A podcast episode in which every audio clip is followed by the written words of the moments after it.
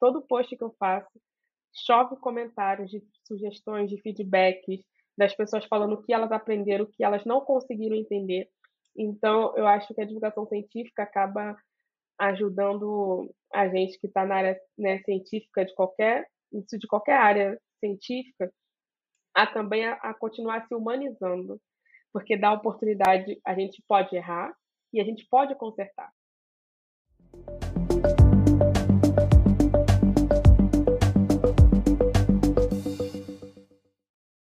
Olá! Já ouviu falar da Ana Carolina da Hora? Ou melhor, Nina da Hora? A Nina, de 25 anos, estuda Ciência da Computação na PUC do Rio. Nasceu e mora em Duque de Caxias, no Rio de Janeiro, e hoje é ativista contra o racismo e pela inserção de mulheres na tecnologia. A Nina criou o podcast Ogunhê, que resgata as contribuições de cientistas africanos. O termo é uma expressão de saudação ao orixá Ogum, deus da guerra da cultura afro-brasileira. Outra criação foi o canal Computação da Hora, com vídeos onde ela ensina gratuitamente conceitos de computação com linguagem simples. Ela é também professora, desenvolvedora, colunista do MIT Technology Review Brasil. Nina, obrigado por participar aqui do Espaço Recíproco. Conta pra gente aí essa trajetória tão inspiradora. Como você chegou até aqui? Eu que agradeço, Marcelo, pelo convite, pela oportunidade de, de conversar um pouquinho sobre a minha trajetória com a galera. Eu estou falando de Duque de Caxias, como o Marcelo já bem introduziu aí. É, Para quem não conhece, Duque de Caxias é Baixada Fluminense, Rio de Janeiro. Não é, não é tão longe do centro, não é tão longe da Zona Sul, só que até chegar nesses lugares a gente enfrenta um pouco de trânsito aí, porque fica a saída de Caxias fica nas principais vias da cidade, né? Avenida Brasil, a linha vermelha, que estão sempre engarrafadas. E eu gosto de contar e falar sobre isso, porque faz parte da minha trajetória passar mais tempo no transporte público do que qualquer outro lugar. Então, para começar falando que muito do que hoje eu ensino e do que eu aplico é acabei aprendendo durante a minha idas e vindas de transporte público. Então, muitos programas, muitas, muitos aprendizados que eu tenho de linguagem de programação, eu aprendi durante é, o, o, tempo que eu ficava no trem lotado, eu ficava lendo ou ouvindo. E é importante eu trazer isso, porque para minha trajetória, eu fui aprendendo quais eram as melhores formas de eu, continuar, de eu aprender. Quando eu percebi, né, enfim, já nasci percebendo que a minha realidade não era parecida com as das pessoas ao meu redor, e principalmente não era parecida com uma galera que estuda na minha universidade, que é a PUC do Rio de Janeiro, eu tive que ir entendendo o meu contexto para saber como que eu ia aprender dentro do meu contexto. Então, nessa, nessas idas e vindas, eu entendi que eu aprendo muito melhor que, é, conceitos teóricos quando eu estou ouvindo. Então, isso eu fui descobrindo que, para mim, ao invés de ler somente, é importante eu estar ouvindo aquela leitura, porque eu assimilo mais rápido. Outra coisa que eu fui aprendendo na minha trajetória, por conta desse, desse contexto diferente que eu tenho para tecnologia, que eu preciso estar sempre conversando com uma pessoa sobre o conceito, sempre ensinando, para que eu tenha certeza que eu aprendi. E aí eu estou compartilhando isso com, com, com as pessoas, porque às vezes a gente tem uma trajetória que é diferente das pessoas ao nosso redor, na maioria das vezes, e às vezes a gente quer tentar fazer a mesma coisa que as pessoas ao nosso redor fizeram. E a gente esquece de entender o nosso contexto e entender o que o que nos, que, o que nos, o que nos vai fazer feliz e, ao mesmo tempo, que vai nos ajudar a aprender. Então, para mim, em meio a tudo isso, eu tive que ir entendendo, e no meio da computação é um meio que a gente precisa estar tá sempre aprendendo coisas novas. Qualquer área é assim, né? Mas na computação tem uma, um, uma questão de que a qualquer momento pode ser feita uma descoberta que muda o rumo do que a gente já está acostumado. Então, para mim, manter atualizada, eu fui buscando essas alternativas de ou ouvir muito, escutar muito e aproveitar o tempo que eu tinha de conversa, para conversar com pessoas sobre computação e daí nasceram esses dois projetos que, que você citou, Marcela, nasceram muito desse, desse, desses diálogos que eu fui tendo ao longo da vida, né? O Ogunhê uma, uma, uma inquietação minha por não ouvir é, muito sobre cientistas negros, cientistas africanos, cientistas, enfim, que contribuíram também para a ciência enquanto eu estava na escola, e o computação da hora, porque eu queria que minha avó também entendesse o que eu estudo, né? Para que ela não ficasse preocupada achando que não era uma área que, que fosse dar algum futuro. Então, eu comecei a. Essas interações que eu tive acabaram me ajudando a pensar os projetos também. E então, justamente nesse sentido, você aos poucos foi aparentemente se encantando, né, com essa divulgação da ciência, percebendo que era assim como você, muita gente talvez precisasse, né, desse, desse de ouvir histórias e ouvir comentários sobre sobre ciência, né, em particular sobre computação. É, e, e, e, esse canal, então, a Computação da Hora, que você criou, que é mais conectado com a tua área de formação, o que, que te motivou a criar esse canal? Então, além da minha avó, tem uma questão de que eu não me sinto confortável quando eu estou conversando com pessoas que não entendem o que eu estou falando da computação. E eu não me sinto desconfort... eu não me sinto confortável culpando a pessoa. Eu me culpo. Porque se a pessoa não está entendendo o que eu estou falando, é porque eu também não estou usando uma linguagem acessível. Né? E eu não, eu, normalmente eu não gosto dessa postura de ah, existe aquela pessoa que tem o QI mais alto, o nerd da sala, e ninguém compreende o que ele fala. Não, para mim a pessoa inteligente é aquela que consegue é, se fazer ser compreendida, né? Aquela pessoa que quando ela se dispõe a explicar algum conceito, alguma coisa da área dela, ela vai explicar da melhor forma possível para engajar aquela outra pessoa no assunto, para instigar a curiosidade daquelas pessoas. Então, para mim, a ciência ela está conectada com a curiosidade. Se a gente que é cientista não consegue instigar a curiosidade no outro, o nosso trabalho perde um pouco do sentido. A gente só fica com o outro lado do trabalho, que é o trabalho, a parte técnica. Né? E aí a técnica, existem métodos para a gente chegar nas melhores técnicas. Agora, esse outro trabalho da divulgação, de instigar a curiosidade, é muito mais difícil. E para mim, eu fui sempre sendo colocada em, em posições desconfortáveis, justamente para que eu gerasse e aprendesse a, a conversar de uma forma mais acessível, falando de computação. Então, eu lembro que quando eu comecei, por exemplo, a falar nas redes sociais sobre programação, sobre robótica, sobre inteligência artificial, eu deixava à vontade para as pessoas comentarem. Né? Eu, pergunta, eu pedia para elas comentarem, eu falava assim, olha, comentem se vocês entenderam, deem feedbacks. Eu estou super aberta a entender mais e a aprender a como que eu posso é, falar de uma forma mais acessível. E sempre foi assim, eu acho muito legal que todo post que eu faço chove comentários de sugestões, de feedbacks, das pessoas falando o que elas aprenderam, o que elas não conseguiram entender.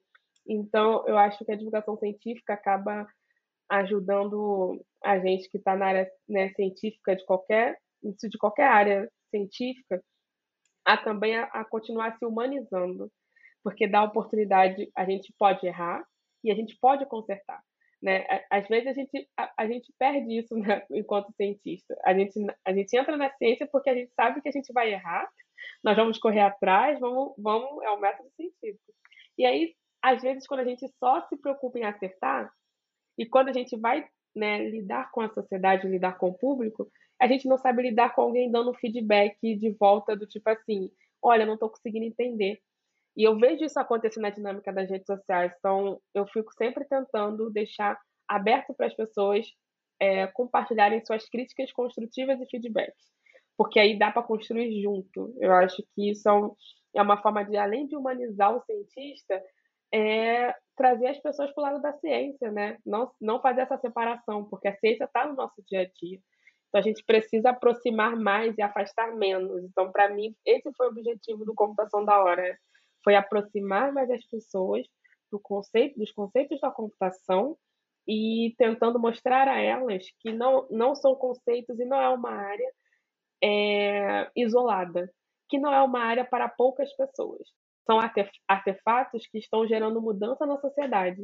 Então, a sociedade precisa, pelo menos, saber que mudanças são, essas, né? Senão a gente de, deixar uma parte da sociedade é, controlando e aprendendo tudo, e a outra parte sendo passiva, sem poder dar opinião, sem poder, enfim, atuar como cidadão. E, e o teu outro podcast, o Ogunhê, é completamente diferente, né? Foi para falar de cientistas africanos. De onde veio a ideia? E da onde que você tira o conteúdo? Como que você faz? Legal, eu, eu gosto muito do Ogunhê. Ele é o meu filho, ele é um filho mais velho, porque ele veio antes do Computação da Hora, só que eu só lancei ele depois do Computação da Hora. Né? Quando eu estava no ensino médio, para terminar o ensino médio, eu já sabia que eu queria fazer algo dentro da ciência, misturado com tecnologia. Eu só não sabia os nomes ainda. Então, eu estava em dúvida ali entre engenharia mecânica, entre engenharia elétrica, engenharia da computação, ciência da computação e sistemas da informação.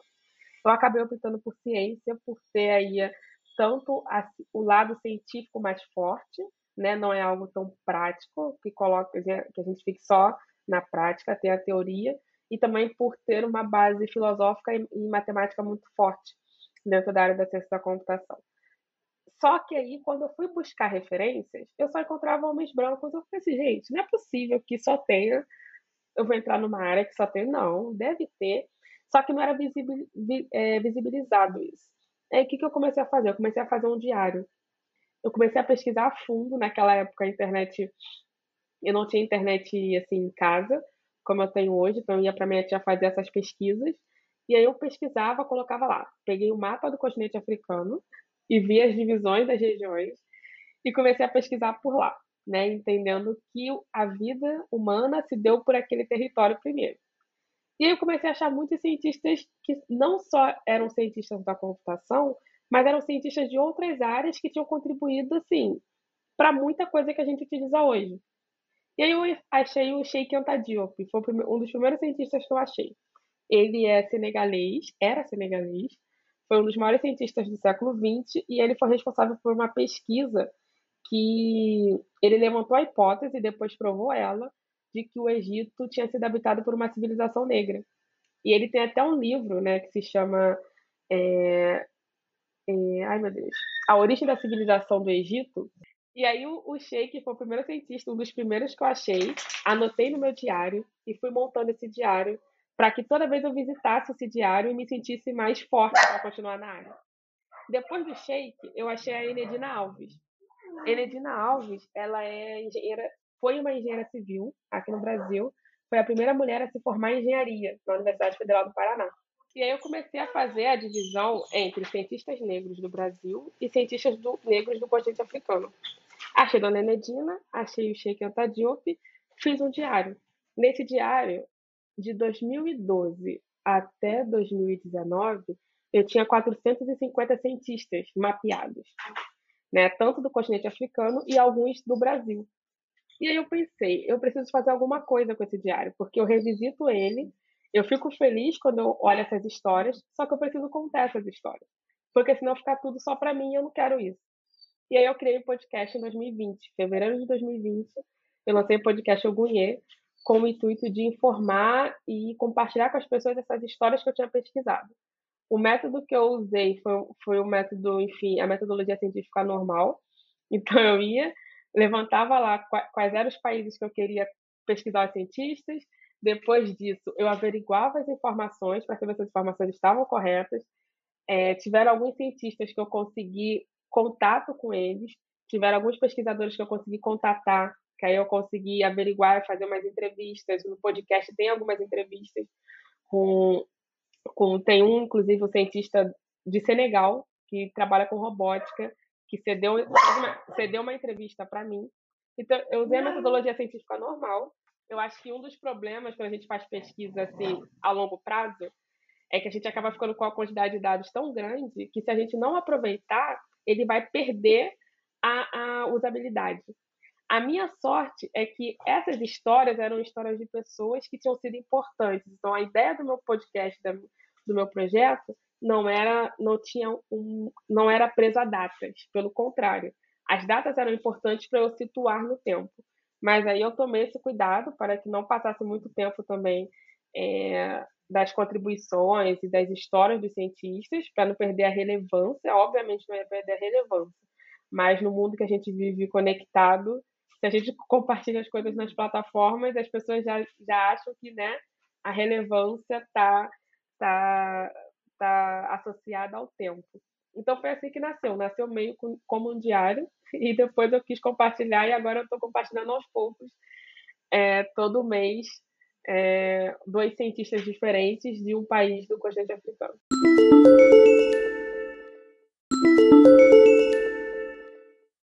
Muito legal. E, e você estuda, é, tem apenas 25 anos, né? Tá no final da graduação, dá aula, escreve, produz conteúdo. Ainda você contou que demora aí duas horas no ônibus, né, para ir para ir.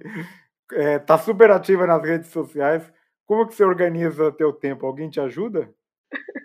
Ótima pergunta. Além do teu da hora no sobrenome, que a galera brinca, que fala assim, ah, você tem o da hora no sobrenome, é isso que te ajuda a se organizar. Eu realmente, assim, agora que eu tô dentro de casa, eu tô tendo que ter uma outra forma de me organizar, até porque eu invadi o espaço dos meus cachorros, né? Eu tenho sete cachorros. Eu não passava muito tempo em casa. De repente, eles estão me vendo em casa todo dia, eles querem que eu dê atenção para eles toda hora. E eu moro com a minha mãe, minha avó e meus irmãos. Então, aqui, como que eu faço aqui? Eu acordo mais cedo, eu sempre acordei cedo, mas agora eu acordo 5 horas, 4 e meia, para eu responder e-mails. Porque eu percebi que e-mails no meu, na minha, no meu dia a dia me prende demais. Responder mensagens me prende demais. Eu respondo os e-mails, eu não olho mais meus e-mails ao longo do dia. E aí eu vou dividir no meu dia de acordo assim com as atividades que eu tenho. Por exemplo, ah, eu tenho muitas atividades que eu vou precisar falar muito, muitos eventos ou ou enfim, muitas gravações que eu vou precisar sempre estar falando, na, no dia que eu tenho isso, eu intercalo com leituras, porque é os momentos que eu tenho de silêncio. Então, nos dias que eu marco, que eu tenho gravações ou qualquer coisa que eu tenho para falar, eu só falo naqueles horários. Nos outros horários eu vou estar lendo, lendo provavelmente coisas do meu projeto final, porque eu já vou apresentar ele e tenho que estar afiada com a apresentação. Quando eu não tenho muitas atividades de fala e tenho muitas atividades de escrita, aí eu já mudo o, o eu já alterno os horários. Eu acordo mais cedo para escrever. Porque eu percebi que o meu horário para escrever bem ou é mais cedo ou é de madrugada. Então, assim, eu não consigo escrever de manhã e início da tarde. Não vem, não vem aquela inspiração, né? Quem é escritor de verdade? Eu não sou escritora de verdade. Eu, eu me arrisco a escrever em algumas colunas. Mas quem é escritor de verdade tem toda uma preparação. A minha preparação é não escrever durante o dia. Ou eu escrevo muito cedo, ou eu escrevo de madrugada. Aí eu vou alternando assim, eu tento me organizar assim e no máximo 8 horas da noite também eu já assim encerro atividades. Eu não, não fico muito conectada a trabalho. E aí eu começo a fazer outras coisas, assim, eu não sei se tá dando para ver meu teclado aqui atrás, tem uma roupa aqui, eu vou. eu tenho um teclado, eu tenho um quadro, que aí eu vou, enfim, fazendo outras coisas que eu gosto, como música, é, faço jogos com meus irmãos, vou jogar com os meus amigos. Assim, eu tento me desligar de trabalho quando chega a noite para poder descansar. Então, essa teoria de que jovem vira a noite trabalhando, eu já passei disso. Eu sei, eu tenho 25 anos, mas eu já fiz muito isso. já virei muita noite e hoje eu estou tentando organizar minha vida para, enfim, ter também saúde, saúde mental para lidar com tudo. Muito bom. E os teus temas principais de fundo são racismo e a participação feminina em ciência e tecnologia. É, você tem retorno desse teu trabalho, o pessoal retorna. E o que, que a gente pode fazer para ampliar essa discussão e melhorar essa situação em que a gente vive hoje? Ah, ótima pergunta. Sim, eu tenho bastante feedbacks e retornos sobre esses assuntos. Tem muitas dúvidas também, né? Às vezes as pessoas elas veem um assunto de racismo algorítmico, por exemplo, e me perguntam, Nina, mas o algoritmo que é racista? Aí eu vou explicando, não é, não é bem o algoritmo, são quem está por trás dessa construção. Né? A área, a minha preocupação nesse momento, é o meu projeto final, é eu investigar a ética por trás dessas criações para oferecer melhorias, né? Ou então a gente parte para o lado da regulamentação. Eu estou focado em reconhecimento facial, porque hoje é uma das tecnologias que mais tem dado problema, tanto é, falando de gênero quanto falando de raça. Né? Então, eu acabo focando minha pesquisa em entender como que nós podemos tornar mais diverso, como a gente pode regulamentar da melhor forma esse tipo de tecnologia. E aí acredito que uma, um, dos, né, um dos métodos que eu uso para fomentar mais essa discussão é sempre começando com um exemplo muito próximo das pessoas. É, eu hoje eu estou falando com todas as idades, eu não tenho muito um público-alvo, né? Não tenho um público-alvo, não tenho um, um direcionamento. Eu estava no evento com crianças, do sexto ao nono ano, sobre racismo.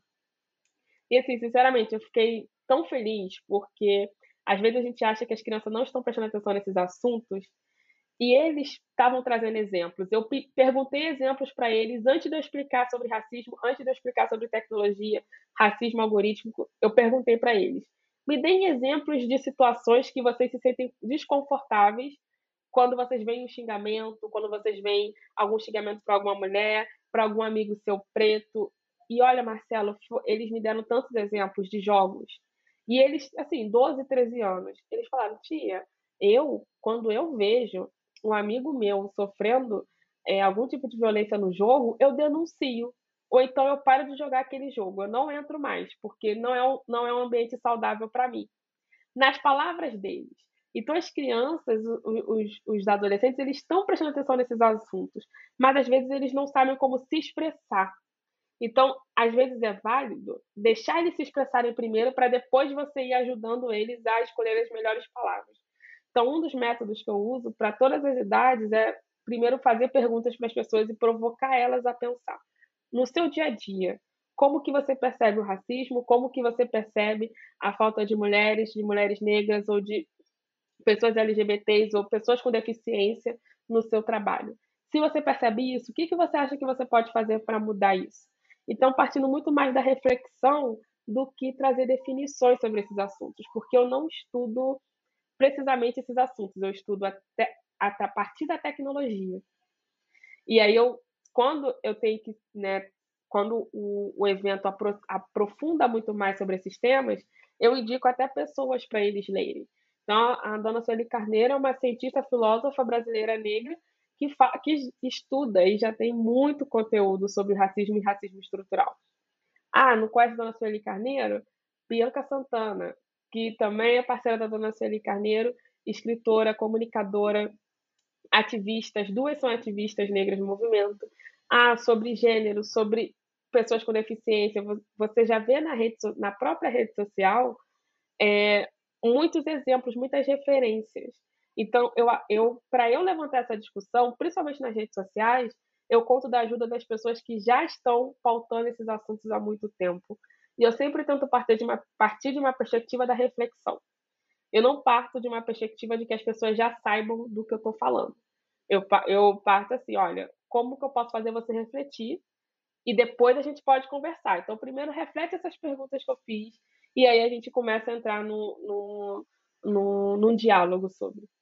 Nina, e, e indo para um pouco para a tua área, que é a computação, ao mesmo tempo que fascina, assusta um, pouco ver os avanços na área de inteligência artificial, deepfake, desses algoritmos que você mencionou. Onde você enxerga os principais avanços e perigos dessas tecnologias? É, eu, eu percebo avanços assim quando a gente está tendo que lidar com áreas que ainda enfrentam muitos problemas para a gente conseguir só ter a ferramenta humana para agilizar o processo. Eu já vi projetos que usam reconhecimento facial para poder encontrar pessoas desaparecidas. Até então, pode ser, um, pode ser projetos e pode ser um uso da tecnologia bem interessante do reconhecimento facial. Mas, ao mesmo tempo que essas tecnologias são avançadas para isso, é, acaba perdendo o controle de entender as consequências negativas dessas tecnologias. Então, deepfake, eu fico muito preocupada, por exemplo, em relação às eleições né, de simularem discursos dos políticos e dos candidatos à presidência. Eu fico muito preocupada com tecnologias é, de inteligência artificial sendo usadas para a saúde, porque eu não sei aonde esses dados estão sendo guardados. Então, eu acho que todas essas consequências negativas passam por uma falta de transparência de quem está construindo essas tecnologias. Eu acredito que a gente tenha que ter acesso à transparência de quem está usando, onde está sendo armazenado, o que vai ser feito, quais são os planos do futuro com os dados que essas empresas têm hoje, até a própria pesquisa. Eu acho que pesquisa, ela, além de, de, enfim, de tudo que a gente já conhece dentro da área da ciência, nós temos o que nós chamamos de ética.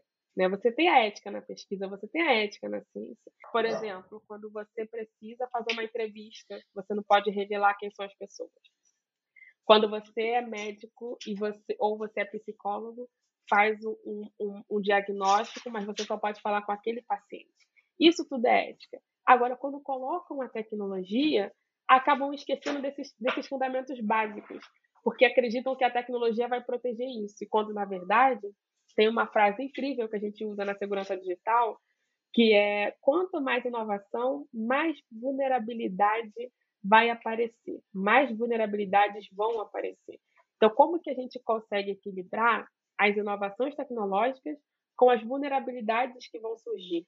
Então, eu acredito que tem tecnologias como as próprias tecnologias de reconhecimento facial e deepfakes, que antes delas serem colocadas para a sociedade, para elas têm que passar por um processo muito muito profundo de estudo de ética e de e, e até a ética da, da, da, filosofia e o estudo da ética do, dos modelos algorítmicos que estão sendo criados para essas, essas, essas inovações.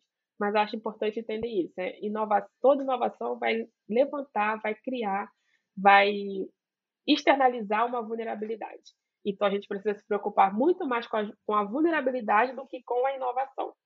E aí que está a minha crítica. Eu acho que no mundo tecnológico que nós estamos construindo hoje, tem muita gente preocupada com as inovações e esquecendo da vulnera das vulnerabilidades, da ética, das consequências negativas, do, de quem está acessando isso e de né, qual é o, o, no final, no que isso pode implicar na sociedade, porque não é só pontos positivos. Eu entendo que a tecnologia é o trabalho, defendo que a tecnologia vai ajudar o ser humano, mas eu não posso ser omissa e nem passiva em dizer e, e não dizer que também tem os pontos negativos e que nós precisamos olhar para isso. Nina, então, agora eu queria que você recomendasse para a gente um livro, um podcast, uma série, um canal no YouTube. Não vale os seus, tá? Tem que falar outro. Boa, perfeito. Olha, eu tenho um livro para indicar, que é um livro do Tarcísio Silva. Ele é pesquisador brasileiro e comunicador, cientista, que é Comunidades e Ativismo Digitais, né? Afro, é, Olhares Afrodiaspóricos, que é um livro onde ele reuniu artigos de cientistas é, pretos no Brasil e do continente africano para falar de tecnologia. Então, é um livro super interessante para quem ficou curioso aí com os cientistas que eu apresento no, no, no Podcast. Um outro livro que eu indicaria para quem está interessado mais em entender sobre dados e toda essa, essa loucura que, que o Marcelo trouxe de dá medo ou não dá medo isso? Como que você vê isso? Tem um livro chamado Big Tech, que é um livro muito bom também, que fala sobre a atenção dos dados e a interferência nele na política. A interferência dos dados na política. Então tem esses dois livros que eu acho assim, que eu gosto muito de indicar. Tem um, um terceiro livro que por acaso é um livro que eu tô tô conversando no clube do livro que eu tenho, que se chama Algoritmos para Viver. É um livro divertido, porque ele pega os algoritmos e transforma em situações do nosso dia a dia. Então ele faz a gente refletir sobre esses usos. De canal no YouTube, tem o E aí Carla.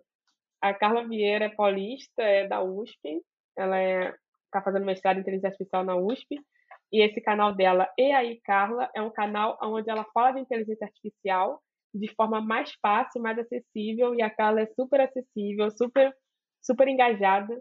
Ela também faz parte do projeto Perifacode, então, vale a pena aí essa, essa, essas indicações para quem quer entender um pouco mais das duas coisas que a gente conversou. Muito bom. E você está aí terminando a graduação. Quero que você me fale três coisas da tua graduação. A tua melhor lembrança, tua pior lembrança e uma aula inesquecível. Nossa, tem muita coisa. Eu acho que a, a, a melhor lembrança vai ser quando eu for apresentar meu TCC, com certeza. Então, eu vou guardar vou dizer que é um, um presente quase, é um futuro quase presente. Vou dizer que essa vai ser a melhor lembrança. A pior lembrança, eu acho que tiveram algumas, mas tem uma que foi logo no meu primeiro, no meu primeiro período na faculdade, quando eu entrei e como era um ambiente muito diferente da qual eu estava acostumada, eu fiquei seis meses sem falar com ninguém. Então, foi para mim, foi a pior lembrança que eu tenho da universidade. Foram esses seis meses que eu não consegui, enfim, é, me relacionar bem com as pessoas. Eu sou uma pessoa muito que eu gosto muito de, de fazer amizades, mas eu não conseguia. Mas depois de seis meses eu consegui. E de experiência, teve uma aula, uma professora chamada Ana Lúcia, ótima professora da PUC Rio, já se aposentou, infelizmente, mas Ana Lúcia me acompanhou boa parte ali da graduação. Ela dava aula de software básico e foi uma aula onde ela explicou como que a gente fazia as conversões entre os números binários, dos números binários, hexadecimais e tudo mais, e como que a gente usava a linguagem C para isso.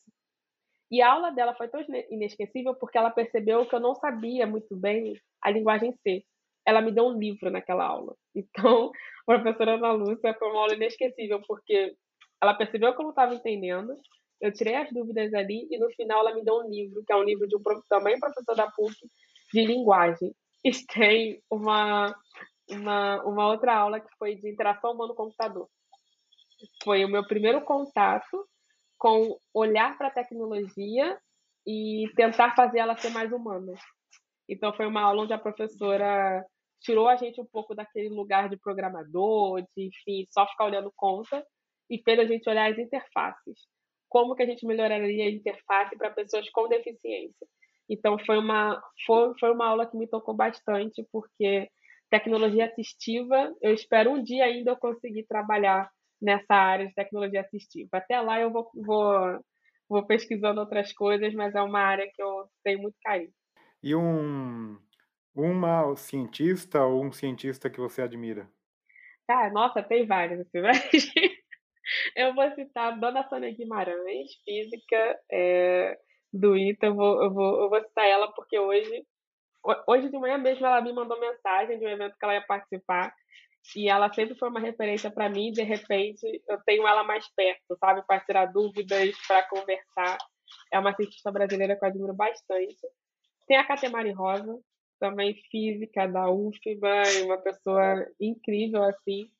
E tem os cientistas da minha própria universidade. Eu digo que, cara, assim, eu estudo num lugar que tem muitos, muitos cientistas é, que são importantes para a ciência brasileira também e que são acessíveis, né? Então, a própria professora Clarice Sieknos também, o professor Hugo Fux, o Gustavo Robicheiro. Então, assim, se deixar, eu vou citar vários nomes aqui. Eu vou citar a, a própria Sabine Righetti, que é jornalista, jornalista científica. Aí eu vou acabar citando o senhor também, Marcelo, porque eu acompanhava.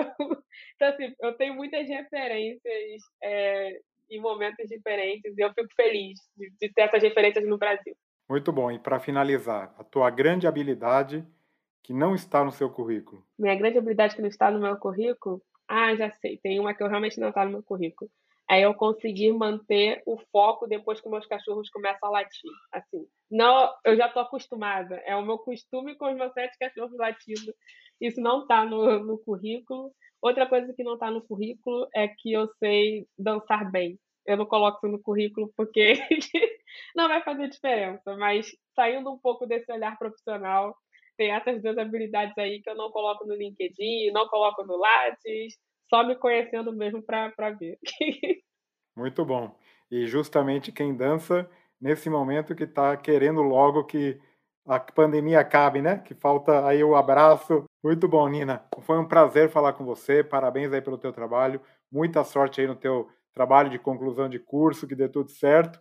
E é, parabéns aí por tudo que você tem feito para a divulgação científica, para o reconhecimento aí é, e a luta contra o racismo e por mais mulheres na ciência e na tecnologia. Muito obrigado, viu, Nina?